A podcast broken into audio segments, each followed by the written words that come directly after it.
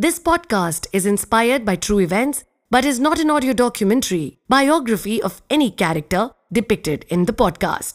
This podcast is a work of fiction and creative expression. The story, facts, characters depicted in the podcast are derived from different Hindu mythological books and have been fictionalized.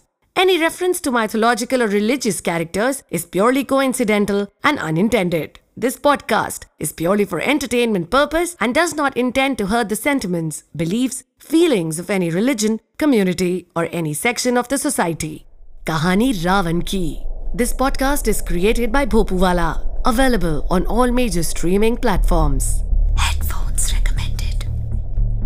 शक्ति का हमारे पास हमारे वश में होना महत्वपूर्ण नहीं है महत्वपूर्ण है तो उस शक्ति का उचित समय पर उपयोग।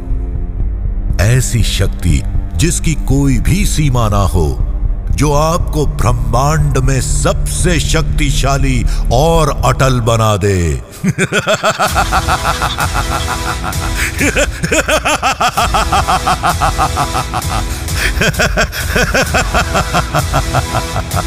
मैं रावण वर्षों की तपस्या के उपरांत मुझे स्वयं देवों के देव, मेरे महादेव का परम भक्त बनने का आशीर्वाद प्राप्त हुआ।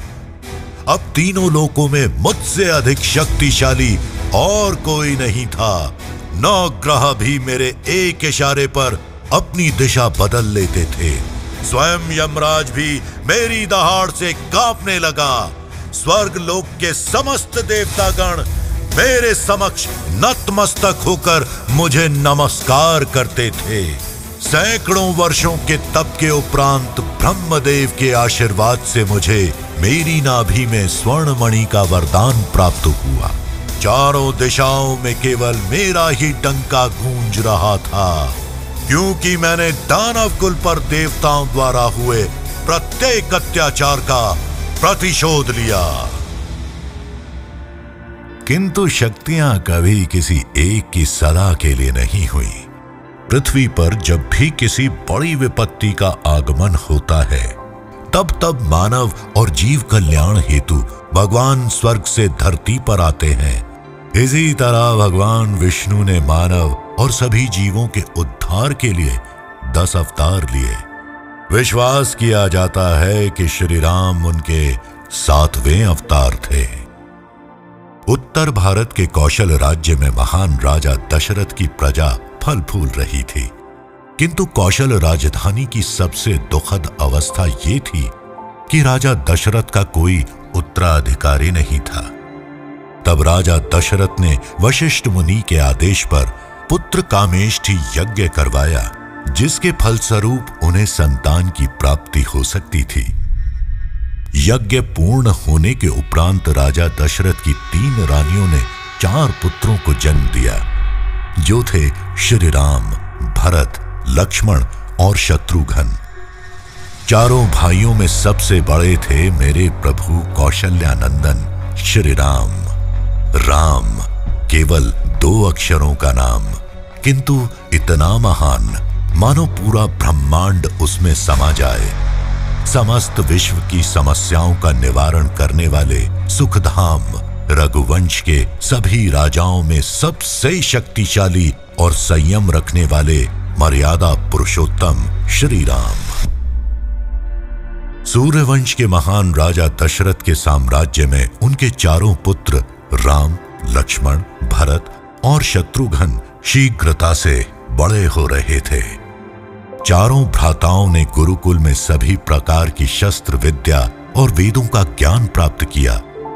मात्र पंद्रह वर्षों की आयु से ही राक्षसों का सर्वनाश करने के लिए ऋषि विश्वामित्र के आश्रम में चले गए और वहाँ उन्होंने मेरी नानी, यानी मेरे मामा मारीच की माँ ताड़का का वध किया था। मैं चाहता तो उस युद्ध को उसी क्षण आरंभ कर समाप्त कर सकता था। किंतु मेरी नानी ताड़का को उसके किए कृत्यों का फल अवश्य प्राप्त होना था। सो हुआ। उधर भारतवर्ष के मिथिला में स्वयं आदि शक्ति के अवतरित होने का समय निकट आ चुका था। ऐसा माना जाता है कि राजा जनक की मिथिला नगरी में भयंकर सूखा पड़ने के कारण धरती बंजर बनती जा रही थी। तभी राजा जनक ने ऋषि मुनियों से इस समस्या का उपाय मांगा। उन्होंने राजा जनक को मिथिला की धरती पर स्वयं हल चलाने का सुझाव दिया। राजा जनक ने बिना देरी किए इस कार्य को आरंभ किया। हल जोतते समय उन्हें एक सोने की डलिया में अत्यंत सुंदर शिशु कन्या प्राप्त हुई। राजा जनक की कोई संतान नहीं थी। इसीलिए एक नवजात शिशु को देखते ही राजा जनक ने उसे अपने हाथों में उठा लिया और उसका स्पर्श पाकर उनके भीतर के पिता प्रेम की भावना उत्पन्न होने के कारण राजा जनक ने उस कन्या को अपनी पुत्री बनाने का निर्णय लिया और उसे नाम दिया सीता। प्रभु राम की भांति माता सीता भी सभी प्रकार की शस्त्र विद्या और दैविक शक्तियों में निपुण थी। इतिहास साक्षी है कि जब जब सृष्टि पर संकट के मेघ छाएँगे, तब तब माँ आदि शक्ति जीव कल्याण हेतु अवतरित होंगी।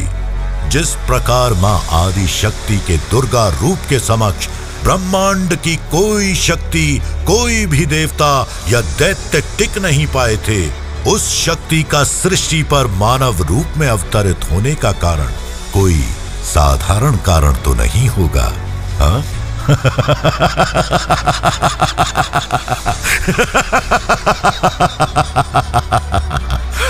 अब वो घड़ी दूर नहीं थी जब मेरे, यानी रावण का उद्धार करने के लिए मेरे प्रभु श्री राम और आदि शक्ति माता सीता का मिलन होना था।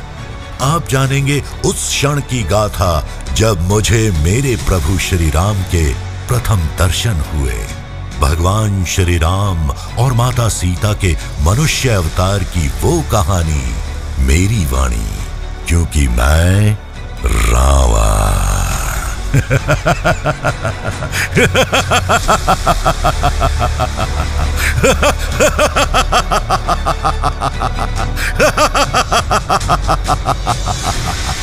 कहानी रावण की a Bhopuwala production. Available on all major streaming platforms.